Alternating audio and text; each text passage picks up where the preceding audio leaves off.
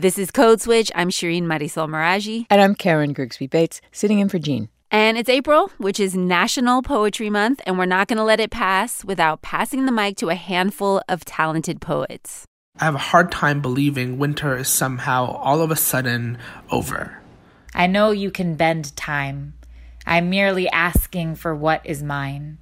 Will you tell us the stories that make us uncomfortable, but not complicit? I'm sure somebody died while we made love. Somebody killed. Somebody black.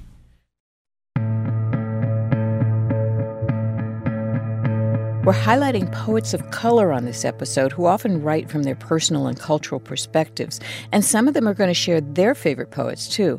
Oh, and I should stop and note here that speaking of poets of color, Shereen, Mm-hmm. the poet laureate of the United States, Tracy K. Smith, had a birthday last week. Happy birthday, Tracy! A poet born in Poetry Month. That's very poetic, I think. Yep. Happy birthday, Tracy K. Smith.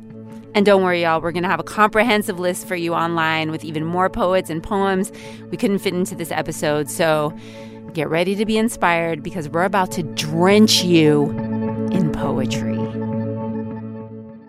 we're going to start with my people. Karen, which people is that, do you think?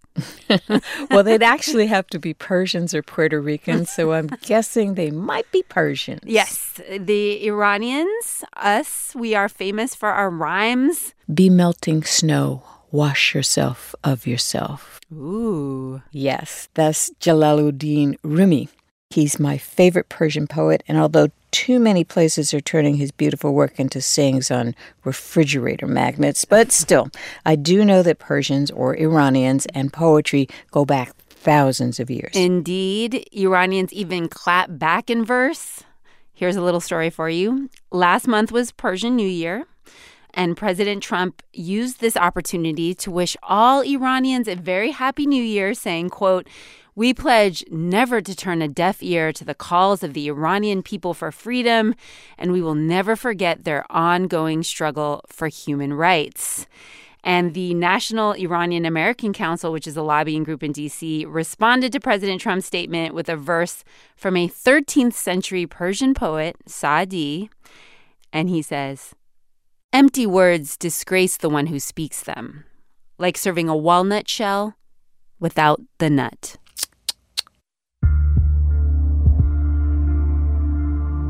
And on that note, let's introduce our first poet, Kaveh Akbar. He's gotten a Pushcart Award, which is a big deal. I'd say it's kind of like the Oscars for poetry that's published by small presses. So we should probably call him the award winning Kaveh Akbar. Yeah, absolutely. You may have read Kaveh's brand new poem, The Palace, in The New Yorker, and if you haven't, go check it out. The illustrations are amazing too. They are. Kaveh was born in Iran and raised in the U.S. His most recent book of poetry is Calling a Wolf a Wolf. And Shereen, you had the chance to talk with him about language and poetry. Kaveh, have you always had a relationship with poetry?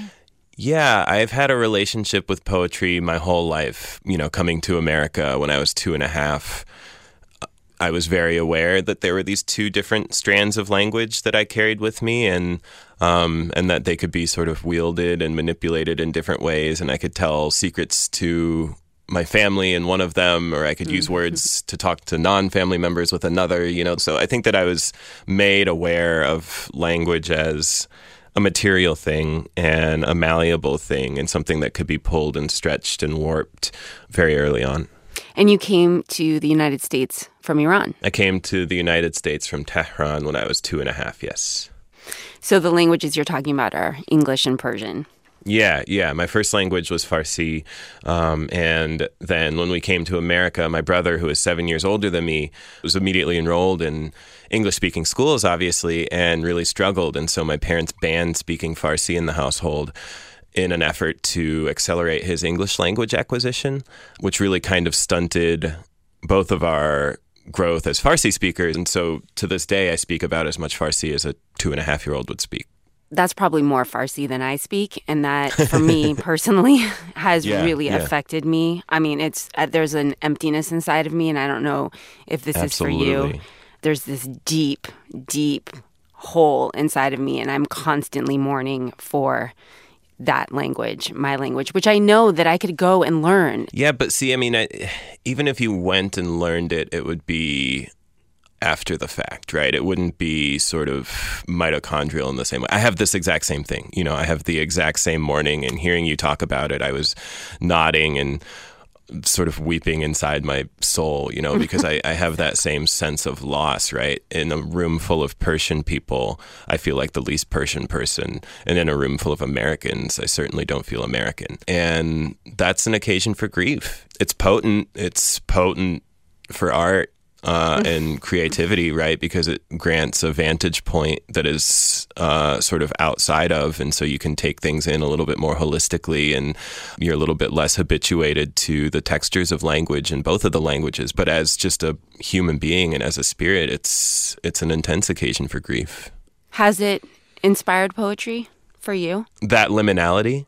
I don't even know mean, what I- liminality means, Kaveh. Oh, I'm sorry. Just the, No, the no, being no. in betweenness. I learned yeah, yeah. Sorry, I apologize. Like, No, uh, don't yeah, don't just- apologize. I want to learn new words. I well, no, actually, when we came to America, um, my mom, you know those like, do you know those SAT preparation books that you know they have all the vocabulary words in the back or whatever? Um, when we came to America, my mom got all of these SAT prep books from the local library, and she would teach herself all the vocabulary in the back, like those really advanced sort of four letter or four, uh, four letter, four, uh, you know, four dollar words or whatever. Right. Um, you know that people don't actually use in colloquial speech. She would teach herself all of those words and then pepper them into her vocabulary with us because she thought it would, you know, make us smarter and make us better English speakers, right? But consequently, I was the kid in kindergarten who, you know, I, I couldn't differentiate between these two kinds of language. So I would say things like, you know, I'm ambiguous about whether I want the apples or the peaches for lunch today. You know what I mean? Like I would just be speaking with this kind of artificially elevated vernacular. Once I became aware of it, I became aware also that people thought that I was just showing off, right? Or that mm. I, you know, when in reality I just literally didn't know like what were the words that you were supposed to say in conversation and what were the words that you were only supposed to read in books. hence the apologies. hence, hence the extensive apology tangent. Yes. Uh, I don't even remember what your question was. I it was it was getting to this feeling of grief and loss. How that inspires your poetry, or if that does inspire your work. there is a language and a culture and a heritage that a version of me in a parallel universe has been indelibly inflected by not only inflected by but has participated in and contributed to and I mourn the absence of those contributions in my own life like I want to be able to participate in that conversation the conversation of Western poetics is one that I'm fascinated by. I've thrown my life into it. It's kind of a conversation that belongs to someone else in a way. You know, it's kind of a conversation that I am an interloper in. And certainly, you know, I'm inflected by the Persian poets too, and I'm inflected by, you know, my study of them. And, um, but, you know, Hafez isn't a part of my consciousness the way that Hafez would be a part of my consciousness if I grew up in Shiraz. Right.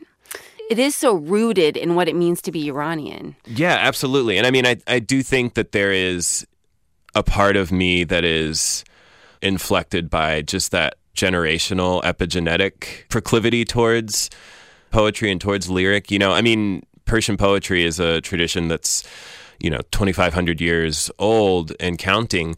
It's a tradition that wasn't just limited to the realm of literature right? Like all of the ancient persian science texts and physics texts and astronomy texts and medicine texts were written in verse. There really is an element of it that is I think hardwired into the language, into the rhythms and cadences of the language. I'll also say we grew up speaking Persian and English in the house, right? But we also prayed in Arabic, which is a language that no member of my family actually spoke. From this really, really early age, from the age of three, four, I was parroting these sounds that my parents were making, these prayer sounds, and I didn't understand them as semantic units, but I understood that they were beautiful, mellifluous arrays of language spoken earnestly. And that's poetry. You know, April being National Poetry Month. Yeah. Do you roll your eyes? Is it meaningful to you? What do you think about No, it? no, no, it's it's meaningful. I mean, it's like I, there are 168 hours in a week. I maybe sleep 30 or 35 of those. The rest of my time, truly, from the moment I wake up to the moment I go to sleep, is poetry. So it's it's one of those things where I love it because I love giving people points of entry into this thing, but it's also you know it's not something that is sort of cordoned off to a particular temporal space in my living. You know what I'm saying? Yes, I do. Actually, you were quoted in Slice magazine saying that you approach poetry with the same obsessiveness and compulsiveness that you used to approach the substances that you were addicted to. You're sober now. And I was wondering Absolutely, if you could yeah. talk about that and, and this relationship that you have with poetry. Yeah, yeah, that was a beautiful segue. Um, my first book, Calling a Wolf a Wolf, was largely an account of my late addiction and early recovery. And it has very much been for me a story of one set of obsessions and compulsivities orbiting the narcotic sphere have now moved into a separate but no less intense set of obsessions and obs- and compulsivities orbiting poetry. You know, I wake up in the morning and the first thing I think about is the poem I'm working on or the poem that I'm going to be talking with a student about or the thing that keeps me up at night. I'm a terrible sleeper and the thing that keeps me up is thinking about the poem that I'm working on or the project that I'm working on or the student poem that I'm reading or the friend's manuscript that I'm looking at. You know, if there was a 25th hour in the day, I would spend it with poems and um, thus far it seems to have been relatively easier on my liver. Yeah.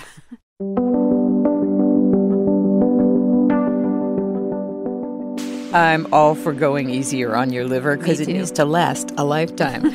and if you got to be addicted to something, poetry is a great thing to be addicted to. I agree, but I also think Kaveh doesn't sleep enough. It's not There's enough. seven days in a week.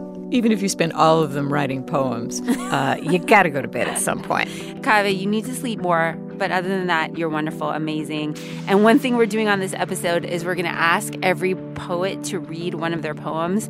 And I asked Kaveh to read one inspired by his favorite childhood restaurant. we lived all over the place growing up, but a lot of our all over the place was in the American Midwest, and there were so few Iranian anythings around that once a year we would take these miniature pilgrimages to Reza's restaurant in Chicago, and it was the biggest deal in the world to us. I mean, it's it's literally to this day a thing where the sight of the Chicago skyline makes my mouth water. Like I get hungry just seeing the Chicago skyline. It was so much of a thing. So here's Kaveh reading Reza's Restaurant, Chicago, 1997. The waiters milled about, filling sumac shakers, clearing away plates of onion and radish. My father pointed to each person, whispered Persian about the old man with the silver beard, whispered Arab about the woman with the eye mole, Persian, the teenager pouring water, white, the man on the phone. I was eight and watching and amazed. I asked how he could possibly tell when they were all brown skinned, dark haired like us. Almost everyone in the restaurant looked like us. He smiled a proud little smile, a warm nest of lips, said, It's easy. Said, We're just uglier. He returned to his lamb, but I was baffled, hardly touched my qaimat. I had huge glasses and bad teeth. I felt plenty Persian. When the woman with light eyes and blonde brown hair left our check, my father looked at me. I said, Arab?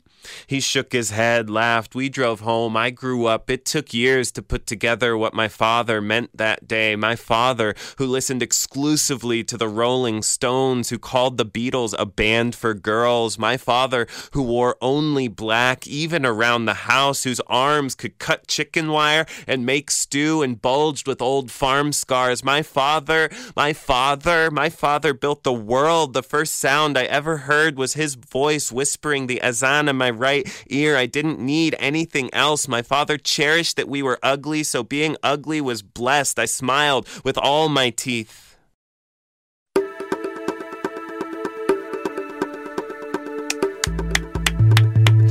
I love that poem. I love it. yeah, uh, yeah, it's an important one to me. So, Shereen, as you said, the other thing we're asking all our poets to do is recommend a poet they love. Did you get a recommendation from Kaveh? I did. He told me everyone should check out Solmaz Sharif, who's also Persian. Surprise. Yeah, yeah. Solmaz is one of our greatest poets without qualification. You know, she's not one of our greatest Iranian poets or Iranian American poets or American poets. She's one of our mankind's greatest living poets. When we when we encounter words over and over and over again, we become a little bit dull to their violence and dull to their histories. And Solmaz's work makes the language new again in a way that every poet aspires to do, but so few poets do as well as she does. A little bio about her before we hear her read her poetry. She was born in Turkey to Iranian parents and she grew up in the US. She's currently a lecturer at Stanford University, and her first poetry collection is called Look. And this poem she's about to read is called The End of Exile. It's about a trip she took to Iran after her grandparents died. And she said that trip made her feel like a tourist in her homeland. As the dead, so I come to the city I am of, am without, to watch play out around me as theater.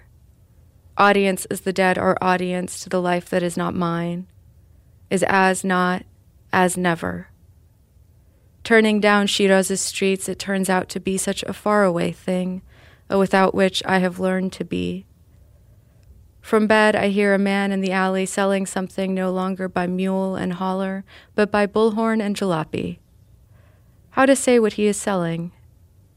It is no thing this language thought worth naming, no thing I have used before. It is his life I don't see daily, not theater, not play, though I remain only audience. It is a thing he must sell daily, and every day he peddles this thing, without which I cannot name, without which is my life. And that audio was from a reading Solmaz Sharif did for the Poetry Magazine podcast, which was produced by the Poetry Foundation. And after the break, more poetry. Poetry about hair and horses and the end of a cold winter. Stay with us.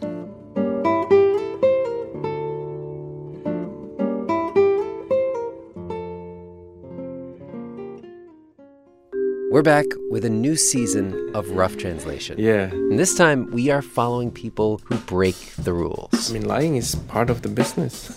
In my opinion, the best revenge against ISIS is to be humane. Am I supposed to um, punch her? Yeah, yeah, yeah, yeah. New episodes every other Wednesday. Subscribe. Hey there, it's Joshua Johnson, the host of 1A. On Fridays, we make sense of the world. It's your chance to catch up on the week's top stories and prepare for what's next. Check out the Friday News Roundup in the 1A podcast on the NPR One app or wherever you get your podcasts. Shereen. Karen. Code Switch. It's Poetry Month, and we're talking to poets of color about their work and about poets they love and think we should know. To walk the Rio Grande in March means grit in teeth, means always I am eating my hair. I hardly know the tall boy living in my house. He speaks in short grunts, above his lip, hair. To boost sex drive, my doctor prescribes testosterone, warns you might notice unwanted hair. Under a bridge in El Paso, children warm their hands in the nest of Amma's hair. A father in Christchurch prays, Allah is sufficient. He is my protector. Blood soaks his boy's hair. Lover says to Michelle, Feed your hunger, bite my nails, always eat my hair.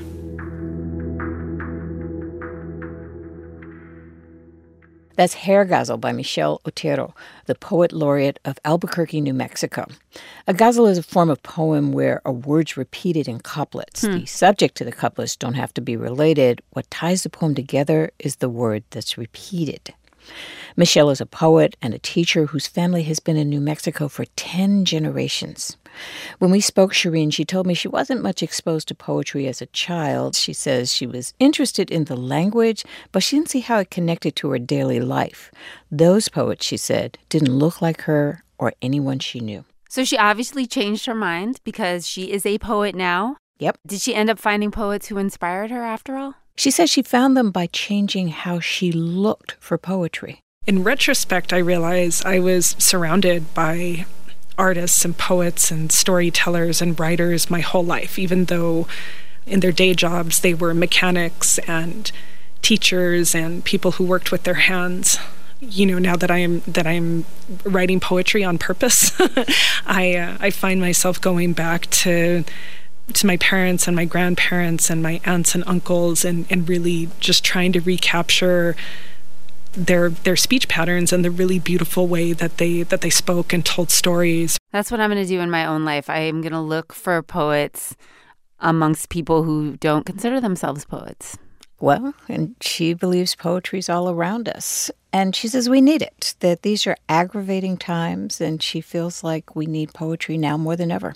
Today, when we have so many words coming at us in so many different ways, like through Twitter and Facebook and, and other social media platforms, we're not so careful with language.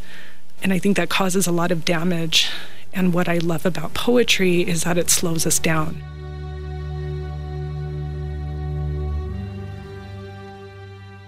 Our next poem is from Jericho Brown. He grew up in Louisiana and worked as a speechwriter for one of the mayors of New Orleans, and he's written three collections of poetry.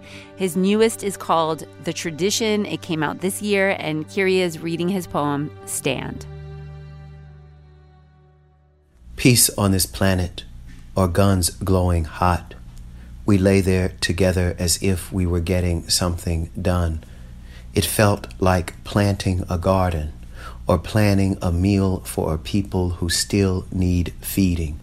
All that touching or barely touching, not saying much, not adding anything. The cushion of it, the skin, and occasional sigh. All seemed like work worth mastering. I'm sure somebody died while we made love. Somebody killed, somebody black. I thought then of holding you as a political act. I may as well have held myself. We didn't stand for one thought, didn't do a damn thing. And though you left me, I'm glad we didn't.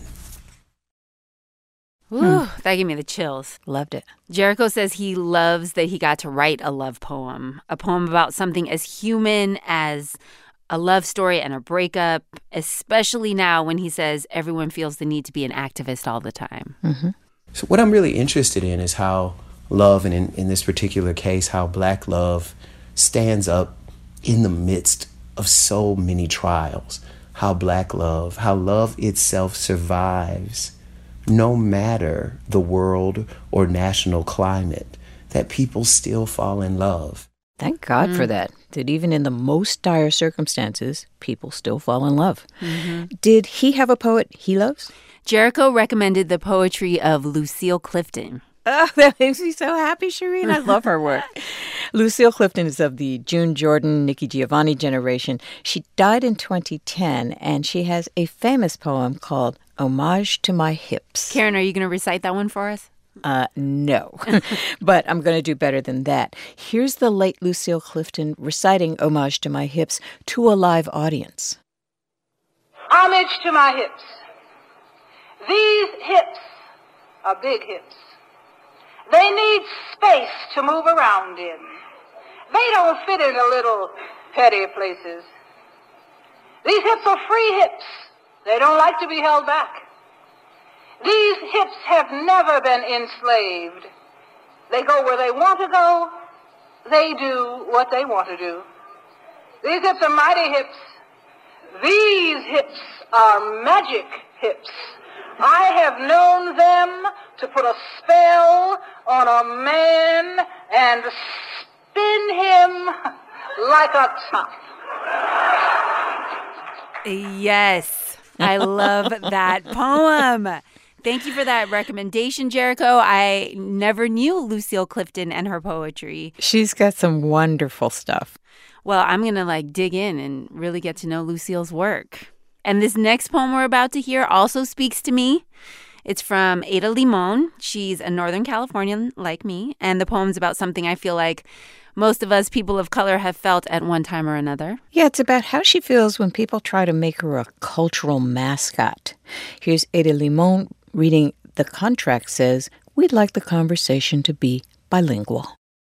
When you come, bring your brownness so we can be sure to please the funders.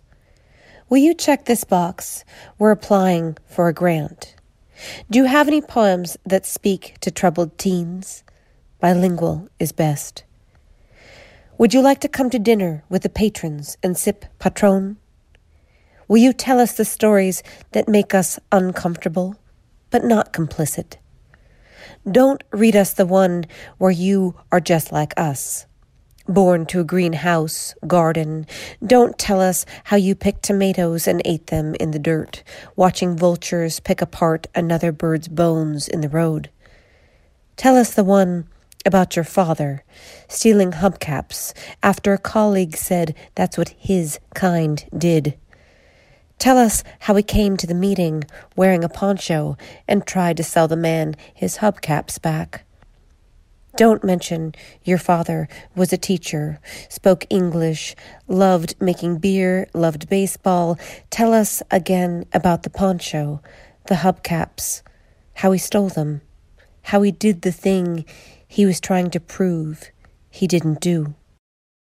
Hmm. Ugh, I can just hear that happening. And unfortunately, that's not an isolated incident, Shereen. Someone Mm. told me a similar story last weekend. Oh, I don't doubt it. Ada said she was inspired to write this poem after she was asked to read at an event, and they wanted her to do it in both English and in Spanish, which she found weird. Because I don't write in Spanish, I am not bilingual.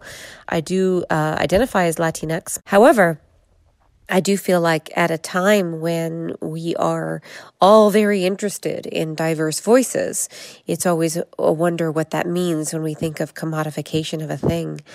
Uh, I, for me, I pushed back immediately because I felt like at that experience that I was being asked to be someone I'm not. Um, and I take that very personally. Uh, I also feel like it's about the difference between tokenization and representation. One thing is to be on a stage because your work is being recognized, your work is being heralded or supported or just in conversation with. But it's another thing to feel like your work is there because they needed someone brown. Ada Limon recommends poet Sara Borjas' new book, Heart Like a Window, Mouth Like a Cliff. It's just, you know, a, a- an amazing, full throated, heavy hearted book that has to do with the familial landscape. Um, it has to do with what it is to be Latinx growing up in California. It has to deal with trauma. And it really is uh, a writer finding out what it is to make and create and imagine a world on the page.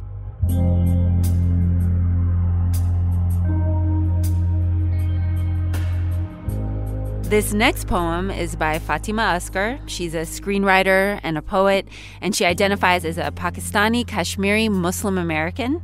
Her poem is called Gul, and it's from her book, If They Come For Us. The story behind this poem is really just about the Urdu word gal. And I was thinking about how it means both yesterday and tomorrow and what that kind of does to a conception of time and how sometimes in you know when we think or read or write in one language um, it actually can be these weird limitations on our imagination so that's really what that poem is about and thinking about my mother um, who passed when i was really really young and kind of reimagining a world where we get to be together Here's Fatimah reading Gul. Allah, you gave us a language where yesterday and tomorrow are the same word. Gal, a spell cast with the entire mouth, back of the throat to teeth. Tomorrow means I might have her forever. Yesterday means I say goodbye again. Gal means they are the same. I know you can bend time. I'm merely asking for what is mine. Give me my mother for no other reason than I deserve her. If yesterday and tomorrow are the same, pluck the flower of my mother's body from the soil. Gull means I'm in the crib, eyelashes wet as she looks over me. Gull means I'm on the bed, crawling away from her, my father back from work. Gull means she's dancing at my wedding not yet come. Gull means she's oiling my hair before the first day of school. Gull means I wake to her strange voice in the kitchen. Gull means she's holding my unborn baby in her arms, helping me pick a name. Uh, that is heartbreaking. That is a gorgeous poem. Thank you, Fatimah.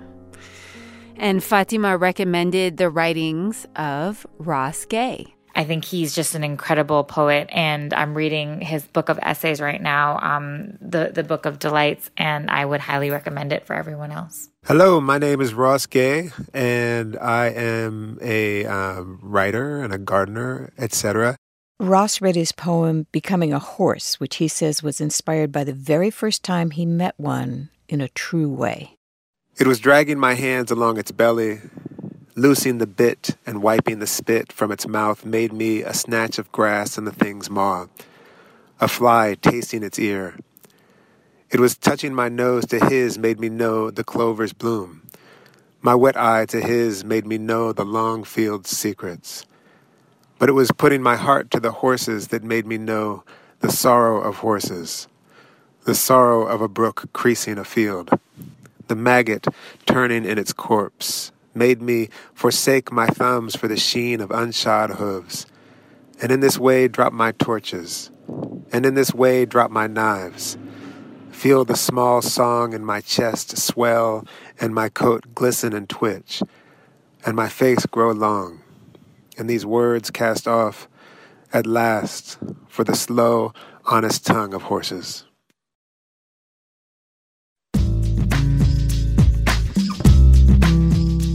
Karen, we started this episode talking about Persian New Year, yep. which also marks the beginning of spring in the Northern Hemisphere. And it's the last full week of April, April being National Poetry Month. Poetry and spring are definitely in the air, so we're bringing things full circle with this last poet. His name is Minh Nguyen, and he identifies as a Vietnamese American poet, and he's based out of Minneapolis. The poem Hieu shared with us, he wrote after the end of a very long Minnesota winter. He says most people think that talking about the weather is small talk, but in the Midwest, it's also a way of checking up on each other. In a way of, of saying, hey, we are all enduring the same thing, especially since it's like so brutal and it's such a big part of our daily lives.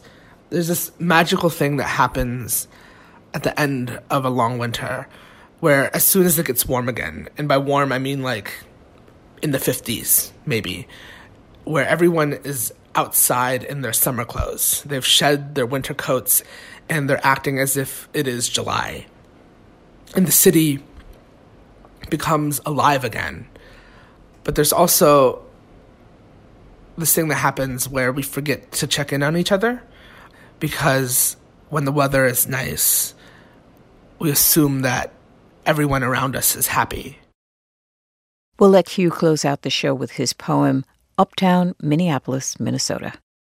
Even though it's May an ice cream truck parked outside my apartment is somehow certain, I have a hard time believing winter is somehow all of a sudden over. The worst one of my life, the woman at the bank tells me. Though I'd like to be, it's impossible to be prepared for everything. Even the mundane hum of my phone catches me off guard today. Every voice that says my name is a voice I don't think I could possibly leave. It's unfair to not ask for the things you need.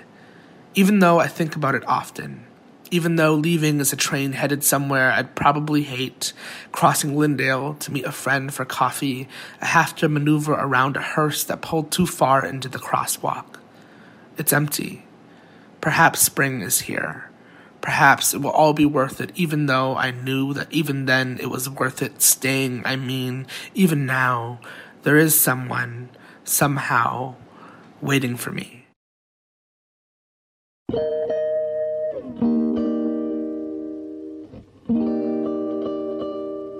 And that's our show. You can follow us on Twitter. We're at NPR Code Switch and sign up for our newsletter at npr.org slash newsletter slash code switch. Today's episode was produced by Kumari Devarajan and Leah Donnella and edited by Sami Yenigun and Leah. Shout out to the rest of the Code Switch fam Steve Drummond, Gene Demby, Adrian Florido, Maria Paz Gutierrez, Kat Chow, and L.A. Johnson. Our intern is the incomparable Tiara Jenkins. Yes. Gene will be back next week. I'm Karen Grigsby Bates. And I'm Shereen Marisol Meraji. See ya. Peace. And poetry, of course.